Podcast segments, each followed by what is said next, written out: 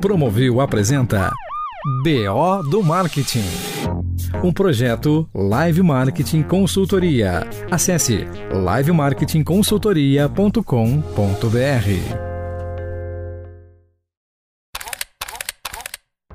Olá, bem-vindos. Eu sou o PO e este é o BO do Marketing. PO, BO, não trave a língua, hein? Nem se confunda. É isso aí. Em cada episódio, nós vamos investigar os BOs do nosso mercado. Aqueles temas que dão trabalho e às vezes dor de cabeça, para os principais CMOs que decidem os rumos do marketing das empresas e marcas. Vamos entender isso? BO do Marketing é um boletim de ocorrência sobre marketing e estratégia que reúne profissionais e especialistas do setor para análises e reflexões dos acontecimentos da comunicação e marketing no Brasil e no mundo em bate-papos bem-humorados e provocativos. Semanalmente, Paulo Octávio Pereira de Almeida, também conhecido como PO, recebe convidados que comentam os assuntos que estão nas agendas dos grandes executivos das marcas e players do mercado. Tudo isso recheado com dicas culturais, novidades e boa música, disponível nas principais plataformas de podcast.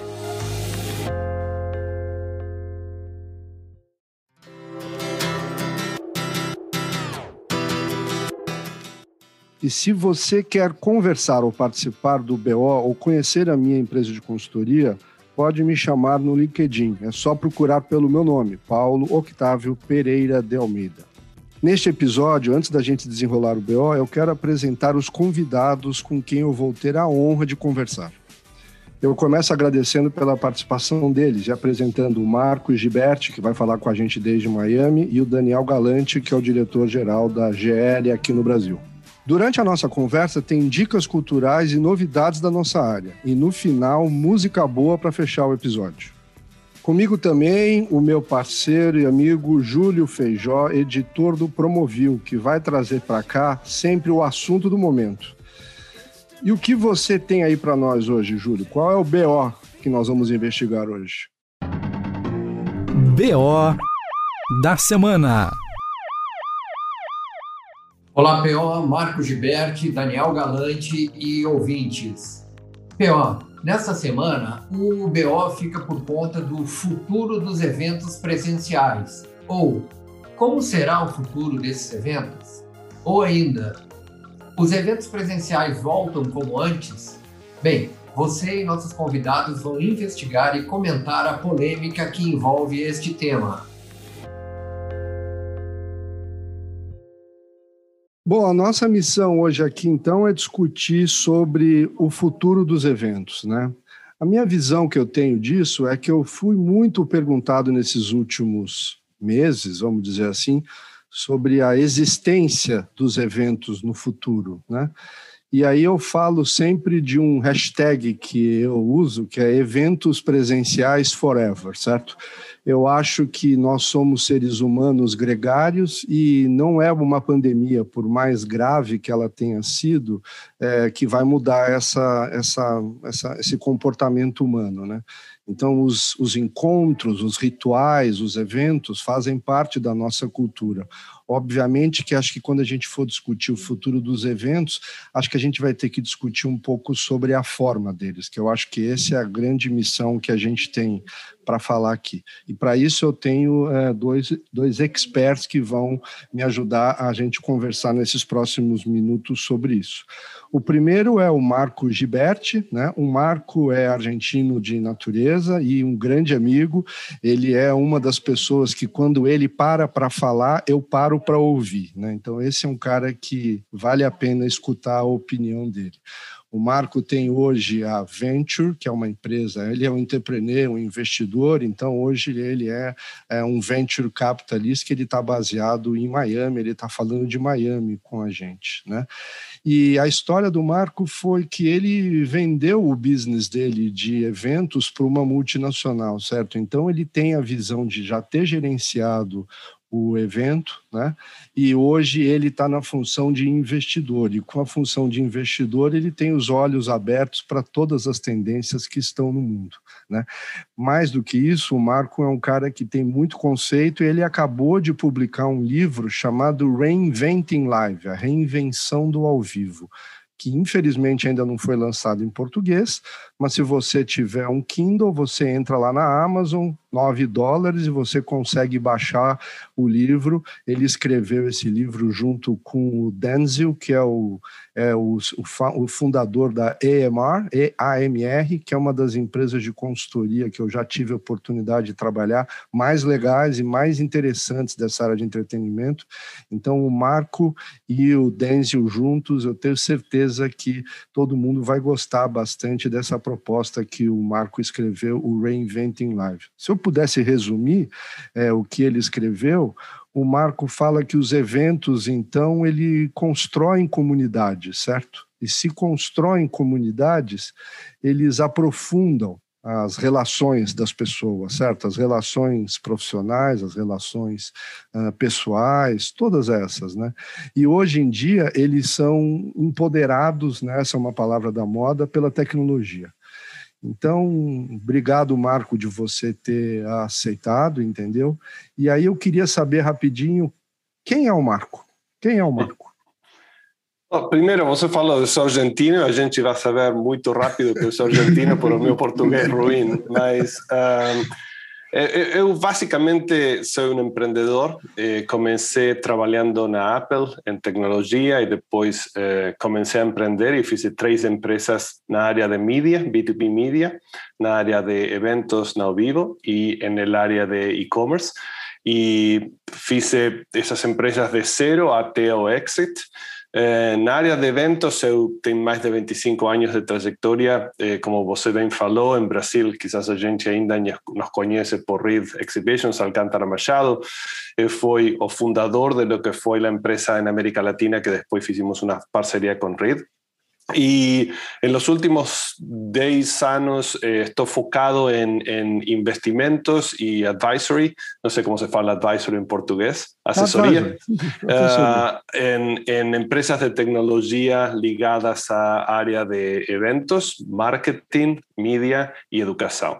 Entonces, trato de aplicar a, mi conocimiento como emprendedor en esas áreas, desde el área de startups de tecnología y también en parcerías con empresas grandes eh, como Arrid o Informa o otras empresas, Clarion aquí en los Estados Unidos también, que quieren hacer análisis, investimentos o parcerías en tecnologías de innovación y en tecnologías para eh, trocar el modelo de negocios alrededor de sus, sus eventos.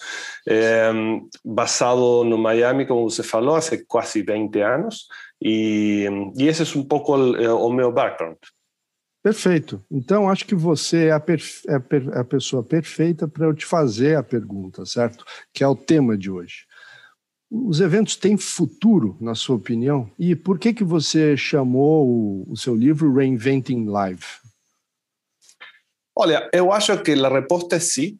Os eventos têm futuro, sem dúvida, mas eu acho que esse futuro vai ser bem diverso. Eh, o nome do livro Reinventing Live é um nome bem eh, focado en, en, la crisis y oportunidades que la industria de eventos está eh, experimentando durante el último año, mas es un problema que es mucho más de largo plazo eh, de la crisis del sector. Si você analiza eventos, eh, business to business events, eh, el Net Promoter Score, que es el, el, el índice de felicidad que tienen los clientes, eh, por muitas décadas é muito baixo. Não? Eh, o de satisfação que tem muitos expositores, investidores, marcas e visitantes não é o melhor em comparação com outras ferramentas de marketing, particularmente de marketing digital. Então, nós pensamos que la categoría de eventos eh, en vivo definitivamente va a, a,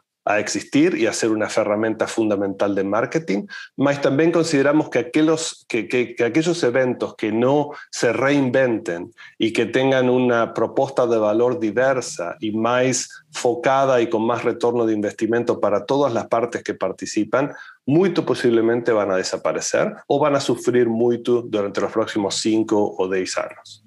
É, no seu livro você faz uma comparação até eu achei perversa, né? Porque você fala VHS, VHS versus o Netflix, né? Ou seja, estamos hoje no mundo VHS, nem eu falo, pô, Marco, mas nem DVD a gente está no mundo. Por isso que eu te falei, é VHS versus o Netflix. Você acha que o gap é esse mesmo? Essa é a distância? Eu acho que é como comparar eh, ler uma revista em papel como ler uma revista em um iPad ou em um tablet. Então, o conteúdo ainda está ali, mas el user experience, la experiencia del usuario, la experiencia de, del relacionamiento con ese conteúdo es totalmente diverso. Y si você haya las crisis que nós ya oleamos en industrias como eh, revistas, print to digital o media, esas crisis fueron tremendas y, y trocaron esas industrias dramáticamente. Eso no aconteció na indústria de eventos. Eh, a, a, de eventos ainda tem um formato muito similar ao que nós olhamos durante cientos de anos. Eh, você vai a um venue, você experimenta um produto, eh, tem uma quantidade de vendedores, uma quantidade de compradores e a interação entre eles ainda é muito eh, eh, difícil de mensurar e de comprovar.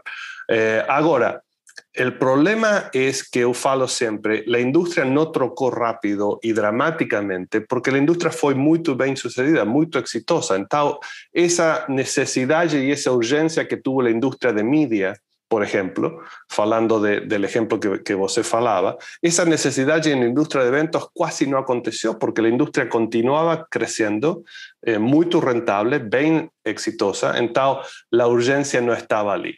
O COVID trocou tudo e acelerou muitos cambios que eram muito importantes por muitas décadas, aconteceram décadas de cambio em um ano.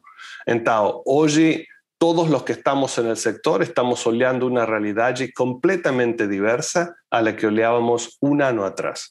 Eh, e isso é uma crise e é, é também uma oportunidade muito grande eu faço o paralelo com a sensação do Titanic, né? Ou seja, era insubmergível até o dia que afundou. Então, esse mercado, com as margens e com toda a força que tinha, era um sucesso até o dia que o Covid veio e arrasou todo mundo. Isso me dá o gancho para eu falar, então, com o nosso outro convidado, que é o Daniel Galante. O Daniel é o diretor-geral da GL Eventos aqui no Brasil. A GL, para quem não conhece, é o maior player na América Latina, depois ele me corrige se eu estiver errado, mas que está presente na cadeia completa de eventos. Ou seja, eles tanto têm as venues como eles fazem fornecimento de infraestrutura e fazem também a produção de eventos. É, então, eles estão na, na, na, cadeia completa. São mais de 50 venues pelo mundo, e aqui no Brasil eles têm o São Paulo Expo, o Rio Centro, o Centro de Convenções recentemente inaugurado de Salvador, e o de Santos, e agora foram a empresa que ganhou a concessão do AMB. Então, qualquer pessoa que pense em fazer um grande evento indoor aqui no Brasil, se não conhece o Daniel Galante, você não está no mercado, porque ele coordena basicamente todos os melhores lugares para eventos aqui no Brasil, certo? Então, eu faço a mesma pergunta: quem é o Daniel? Bem-vindo. Daniel, eu acho que ele é. Só corrigindo, você esqueceu da Jonessa Arena. Ah, esqueci e, da Janessa. E eu tenho que fazer o marketing dela. Então, é, eu, quem é o Daniel? O Daniel é uma pessoa que acredita em eventos. Eu comecei a trabalhar com eventos já na época da faculdade, é, com as festinhas de faculdade, depois grandes eventos, grandes shows. E desde 2003 eu estou na GL, entrei no início do projeto São Paulo Expo, participei de todo o projeto São Paulo Expo, entrega, implantação. E hoje, agora, a gente está começando um novo projeto, que é o projeto do AMB, além dos outros locais que você citou. Eu sou uma pessoa que acredita demais em eventos, eu acredito mais na relação das pessoas. Eu concordo com alguma coisa que o Marco falou, e eu acho que ele tem razão. Os eventos ficaram muitas coisas acomodadas, a indústria ficou acomodada com o formato, e eu acho que a, a, pandemia fez com que todo mundo repense esse formato, eu acho que o formato muda, mas os eventos continuam e continuam fortes, as pessoas continuam precisando de pessoas e se relacionar. E os eventos vão continuar sendo o local onde as pessoas vão se encontrar.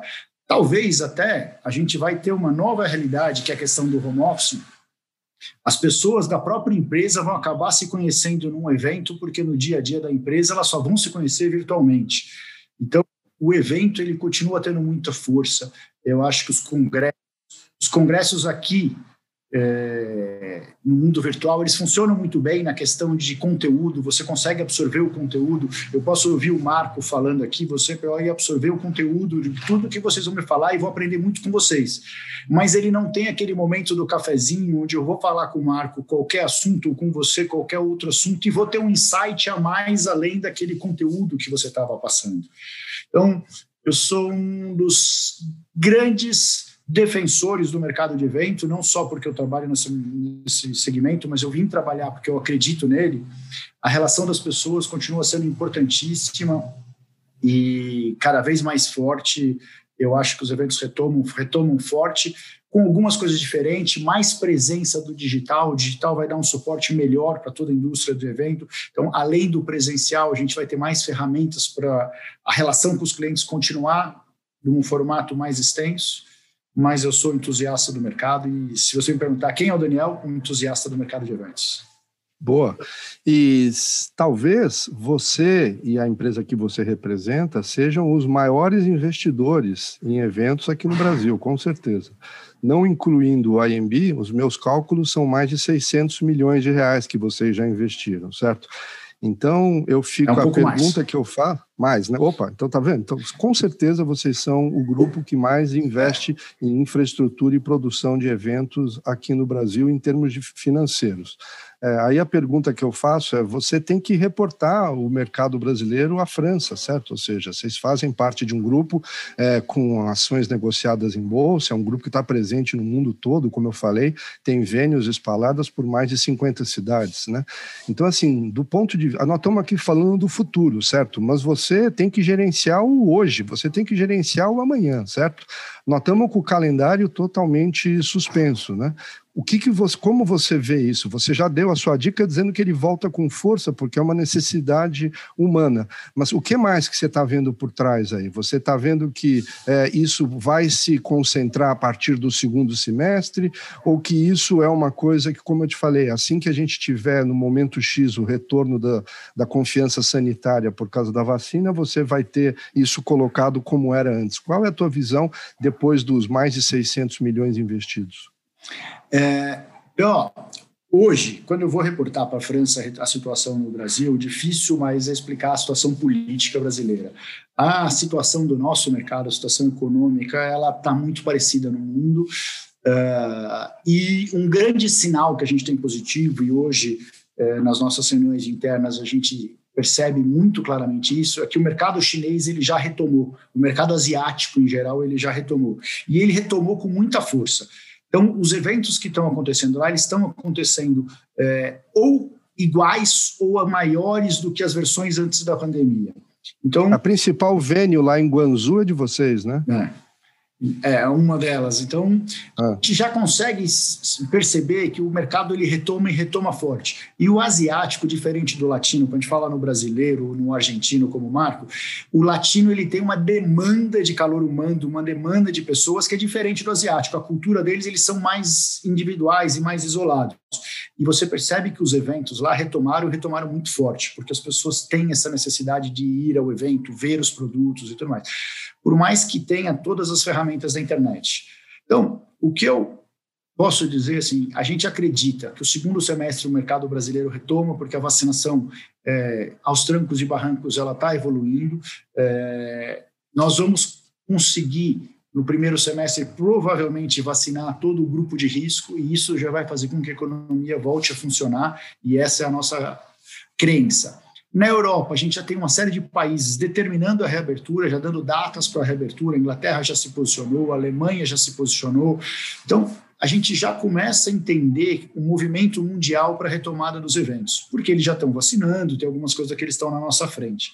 Então, a gente acredita num segundo semestre já bom no Brasil. Com certeza, ele não vai ter a mesma força do último semestre de 2019 mas ele vai ser forte e aí o ano que vem a gente acredita na, no mercado muito forte e com um problema que vai ser difícil administrar, que com certeza muita da nossa mão de obra durante essa pandemia acabou migrando para outras áreas e nós vamos ter uma dificuldade muito grande de encontrar mão de obra qualificada, porque um, vou dar um exemplo, talvez não, não menosprezando, mas um marceneiro bom que trabalha em eventos, que sabe fazer uma montagem de stand, ele é um cara que foi treinado anos e aprendeu a fazer isso.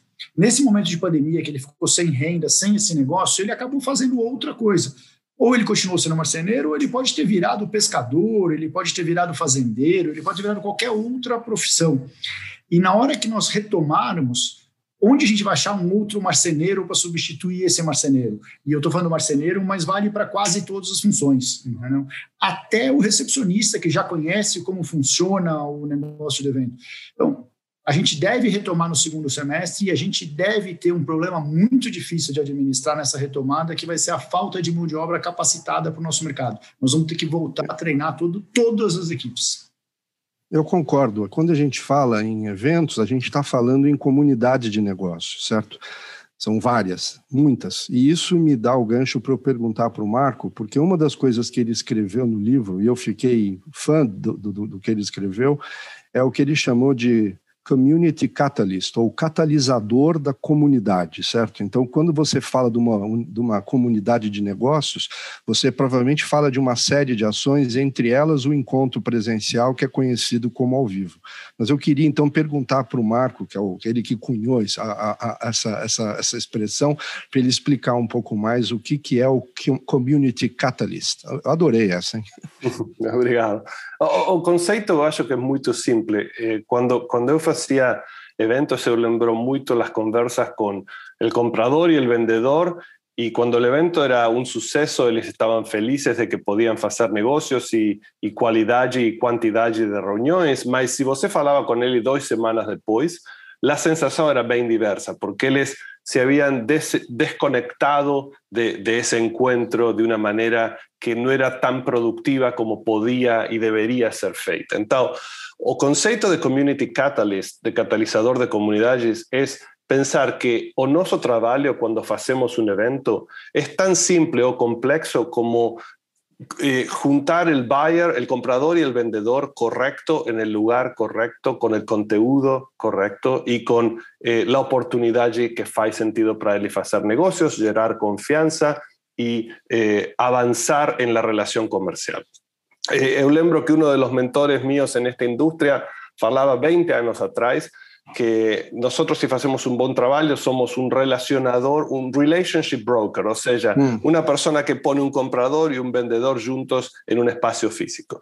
No seu próprio livro você fala, né, os organizadores de eventos não são mais organizadores. Exacto. Então, eso es lo que eu acho que nós temos que ser valientes para aceitar. Si você ainda piensa que você está organizando un evento, muy posiblemente no sea suficiente hoy en la estrategia de marketing para muchas empresas.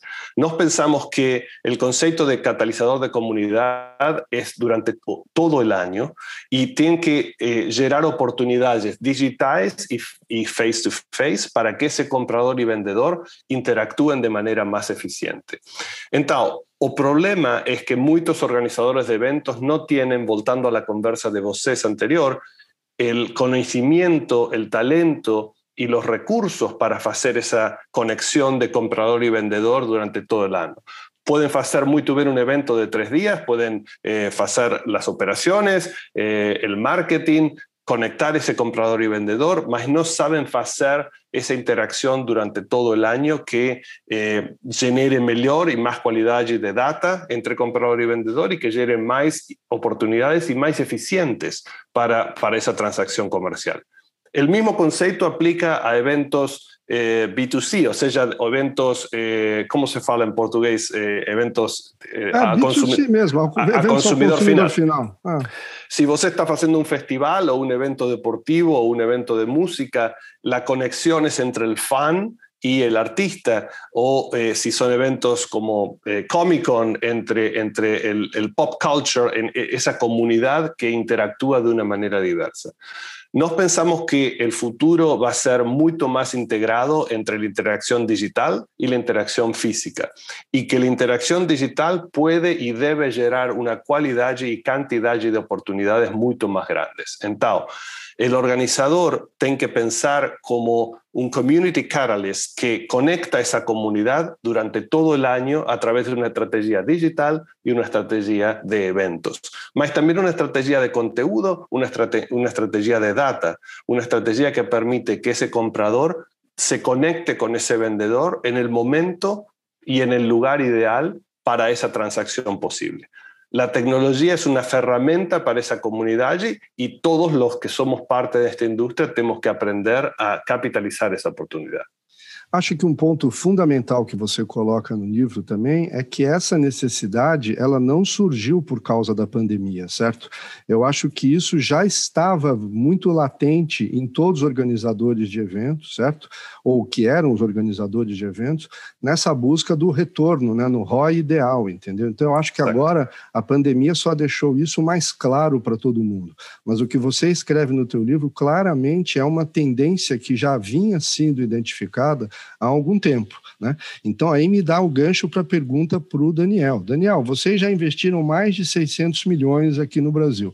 Os outros 600 milhões não vale colocar na conta o IMB, porque eu sei que vocês vão fazer um negócio espetacular lá no IMB, que sempre foi uma referência de eventos no, na América Latina, entendeu? Mas você investiria também, eu sei que também a GL, eu fui lá olhar os resultados do ano passado, e a, a receita de venues é, já está representando mais ou menos 20% do, do faturamento da, da, da GL, certo? Os serviços, ou prover, prover serviços para os ex-organizadores de eventos já é a grande maioria. Então, assim, aonde você vai onde você investiria os outros 600 milhões? Pior, é, os números são esses, os serviços dentro da GL elas são 50% já faz muito tempo e é onde a GL começou. É, e vai ser mantido provavelmente historicamente nesse, nesse patamar. Vênus é hoje o segundo, e hoje a, a, a GL como um todo tem investido muito em tecnologia. É, até talvez seja novidade para você, o Damian acabou de ir para a França, ele está voltando para a França, ele fica mais uns meses aqui no Brasil de transição, mas ele assume Não sabia. uma função na França, e uma das principais funções dele, um dos principais objetivos nessa nova função dele é exatamente preparar a empresa para esse novo mundo de tecnologia e para essa, essa questão que o Marco falou, preparar as ferramentas e desenvolver as ferramentas para que a gente continue fazendo essa relação com os expositores, visitantes no pós-evento. Então, a GL está investindo forte nessa, nessa direção, já estava investindo antes, a pandemia acelerou esse processo, uh, tanto é que o Damian tinha um planejamento há mais algum tempo no Brasil, e acabou acelerando agora, então ele está mudando, provavelmente segundo semestre ele já está integralmente na França. Hoje ele está um pé lá, um pé cá, é, ou, na verdade, morando no avião, talvez, é, entre aqui e lá.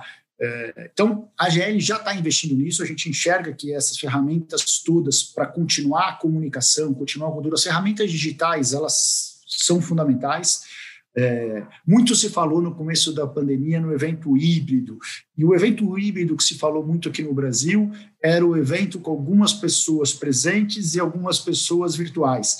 Eu acho que isso é um tipo de evento híbrido, mas eu acho que o evento híbrido, que é o evento do futuro, são as ferramentas eletrônicas permitindo que as conexões feitas na rede se mantenham por um período maior. Então, o contato, o relacionamento que a pessoa teve na, no evento. Então, eu fui no evento, eu conheci o PO, e depois, no dia seguinte do evento, eu fui embora e eu não sei mais quem é o PO, não. É criar ferramentas, e isso nós estamos trabalhando para que essas, essas relações possam continuar.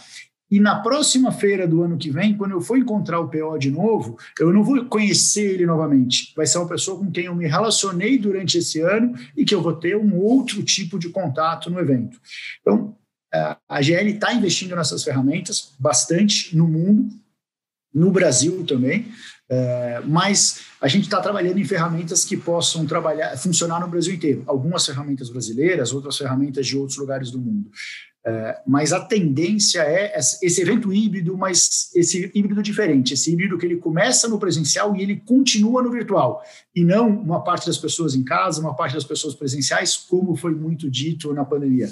Existe esse formato, para congresso ele vai funcionar, é, muitas vezes a pessoa precisa participar do, do congresso, ela precisa daquele conteúdo, ela quer aquele conteúdo, mas ela não tem a disponibilidade de tocar até o evento. Então, é, nesse caso, o virtual ele atende muito bem essa pessoa, mas o evento híbrido do futuro é o que começa presencial e ele continua por um longo tempo virtual.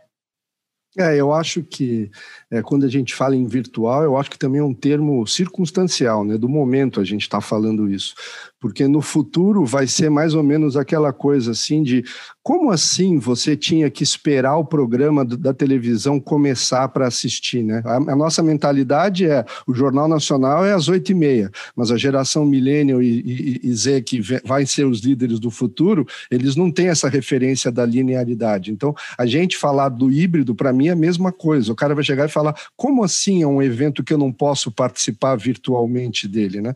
Mas deixa as próximas... E aí eu vou para o ponto que esse eu adorei, né? O Marco, no, no livro dele, ele cita o Yoda, o grande mestre do Star Wars, ele fala aquela palavra que é fundamental, né? Você tem que desaprender para aprender de novo, certo? Ele, ele fala, é, é, é, o line mais famoso do Yoda, né? E, Marco, pensando no que o Yoda falou, assim, o que, que os organizadores de feiras ou de eventos têm que desaprender? O que, que é o que eles têm que desaprender, na sua opinião? Eu acho que quase tudo. Uh, realmente eu acho que el organizador tradicional estaba focado en temas de logística, operaciones, hospitalidad, eh, fornecedores, y, y, esos, esos, esos talentos van a continuar, pero van a ser menos estratégicos. Eh, yo acho que el, el, gran talento, el gran foco es eh, community manager. Como você tem um community manager em muitas indústrias, você vai precisar um community manager para la compañía de eventos o la compañía de media con, con conocimiento diferente. Entonces, porque yo tengo 25, 30 años de, experiencia en eventos, no significa que ese conocimiento sea válido para el futuro. Yo tengo que ser honesto y decir, ok, yo voy a tener que esquecer de lo que aprendí y, y, empezar de nuevo. Y no es fácil, no es fácil para ninguém, mas eu acho que es muy importante. Eh, nós hicimos algunos análisis como parte del lanzamiento del libro y, y hicimos unas presentaciones aquí en Estados Unidos, en Europa y en Asia. Y una de las preguntas que hicimos en vivo a la audiencia, que eran organizadores de eventos grandes, predios y fornecedores, es cuál es el ingreso, la receta digital que usted tenía previo a COVID, durante COVID, y cuál es la receta digital que usted haya que va a tener a futuro. Como industria, eh, la industria de, trade shows no tenía previo a COVID más de 2% de receta digital. Entonces, si usted tenía un evento de 10 millones de dólares, usted tenía el 2, 3%, 5% si vos era muy exitoso en, ese, en, ese, en esa receta digital. Cuando hicimos la pregunta durante COVID, eso creció de 2% a 15-20%. Y eso con todos los problemas que todos ainda tenemos hoy de monetizar eh, digital durante eventos virtuales, que no es fácil. Ninguém eh, tiene la receta perfecta para, para ventas digitales hoy. Cuando hicimos la pregunta después de COVID, ¿cuál es la receta digital que vos haya que va a tener su negocio en 3 a 5 años? El porcentaje creció a más del 30%. Entonces, estamos hablando de billones de dólares que se están movimentando de receta tradicional, venta de espacio, venta de sponsorships, etc., a receta digital. Entonces, esto es un desafío enorme para organizadores, para pabellones, para muchos eh, eh, donos de un área del negocio enorme. Muchos de ellos, los grandes, Read, Informa, están repensando el modelo de negocios para capitalizar la mayor cantidad posible de esa receta digital no futuro. Y también los pabellones. Los pabellones están pensando en transformarse en pabellones inteligentes que puedan ayudar a la conexión de data, que puedan monetizar estrategias digital de una, de una, de una forma diversa. si es cierto que ese porcentaje, aunque sea la mitad de ese, de ese 30% más, va a crecer a esa tasa, los próximos 5 o 10 años, la oportunidad digital en este negocio es como nunca en la vida oleamos. Son billones de dólares. Billones y billones, de, dólares. Esta es una industria de 2.5 trillones de dólares de impacto. Eh, estamos hablando de billones y billones de dólares movimentando hacia eh, receita digital.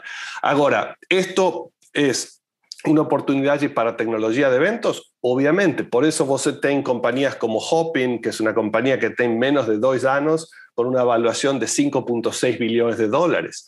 Eh, ¿Por qué? Porque muchos investidores, private equity, venture capital, estratégicos como AGL, Informa y otros, están oleando que investir en la tecnología también es una oportunidad muy, muy interesante. Yo estoy trabajando en un fondo de investimento para tecnología, para eventos, en, el cual todos los investidores son estratégicos. ¿Por qué? Porque ellos saben que tienen que invertir en esta clase de fondos de investimento para tecnología como una herramienta de innovación a futuro. Y ellos saben que precisan ayuda para hacer eso. Eh, los más grandes, los más sofisticados organizadores y pabellones no mundo están diciendo, yo no puedo hacer esto solo, tengo que hacer parcerías y tengo que hacer parcerías con gente que fala un lenguaje en que yo no falo, el lenguaje de la tecnología. Entonces, esa oportunidad de hoy está aconteciendo y para un cara como yo que, que, adoro tecnología y que trabajé muchos años en la industria de tecnología y eventos, es muy interesante. Para muchos otros es, es, es una experiencia de, de, horror y de terror eh, en lugar de ser una experiencia eh, atractiva. Perfeito. Então, assim, eu acho que, hein, Daniel, tá dado. As dicas aí para os próximos 600 milhões e para o Damien foi dada, né? Acho que agora cabe a gente escutar o Yoda e nos reaprender, nos, nos, nos re, né? relançarmos, né?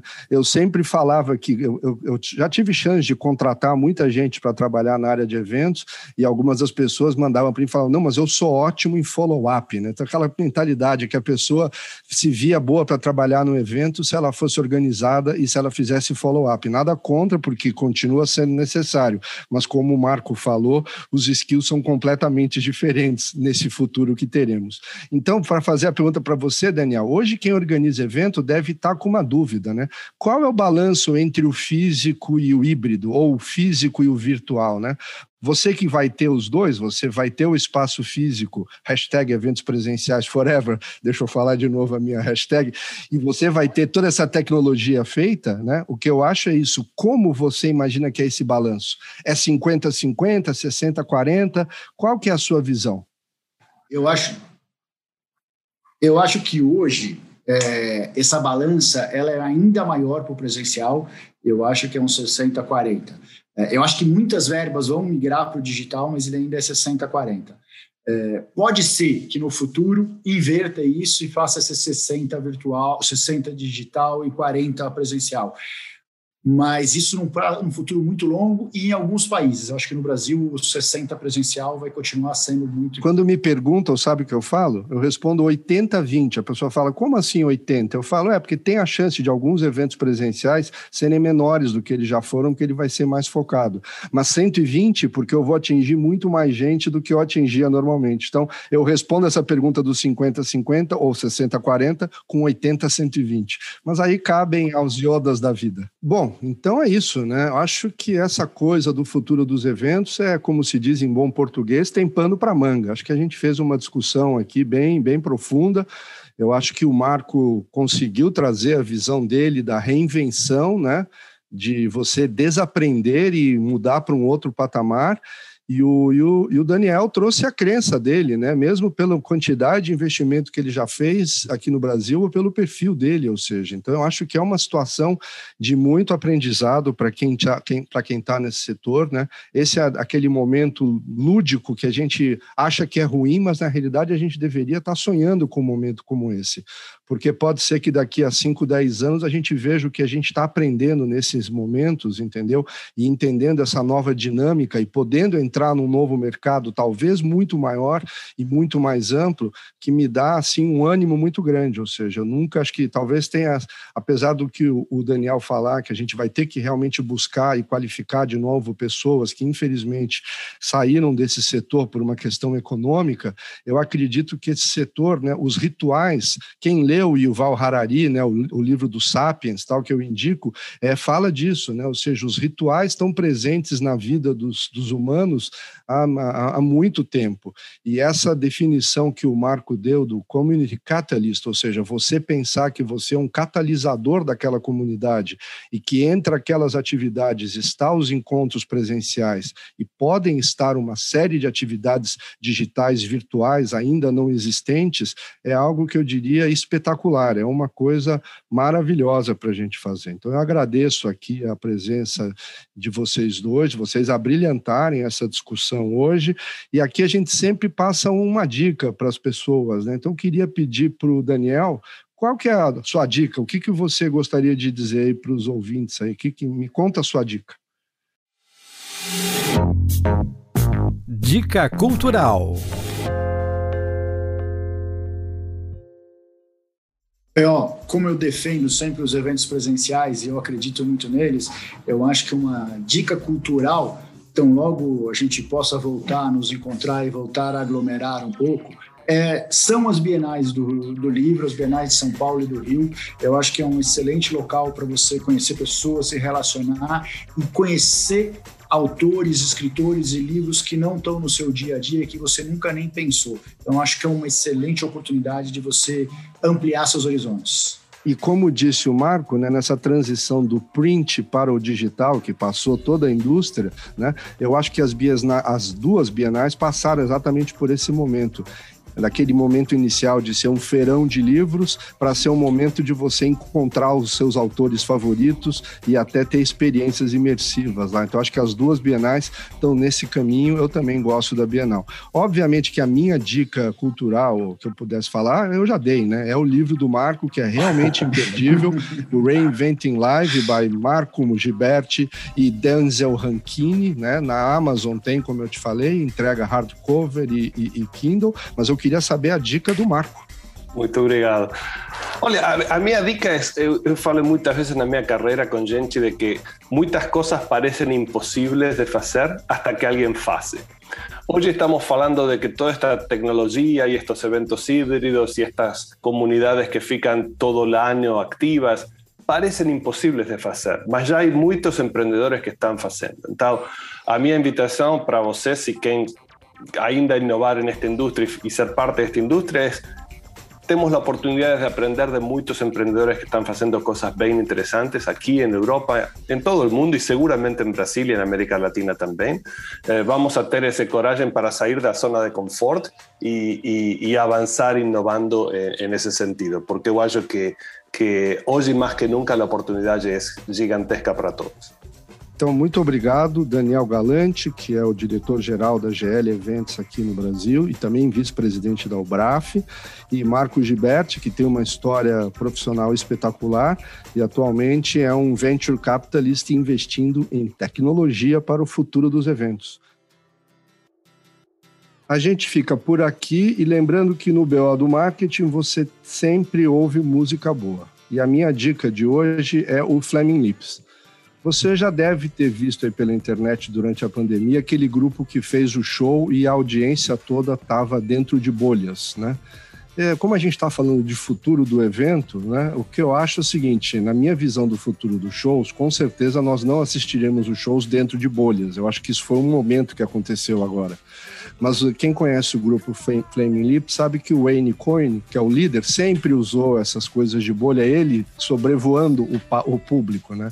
Acho que a brincadeira de fazer com que as pessoas estivessem dentro das, da, das bolhas individuais foi mais para chamar atenção e todo mundo viu essa foto na internet. Mas não importa, eles são ótimos e a música é Yoshimi Battles the Pink Robots. Curte aí que é muito bom.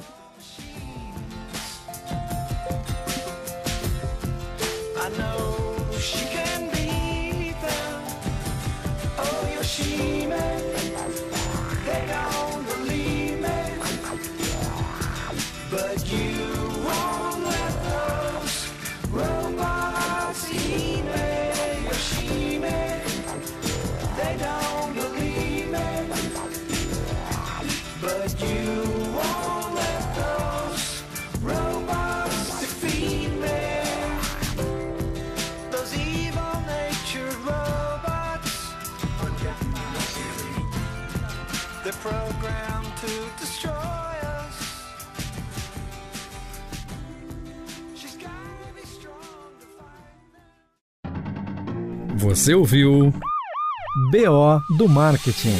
apresentação Paulo Otávio Pereira de Almeida. O BO, um projeto Live Marketing Consultoria. Acesse livemarketingconsultoria.com.br.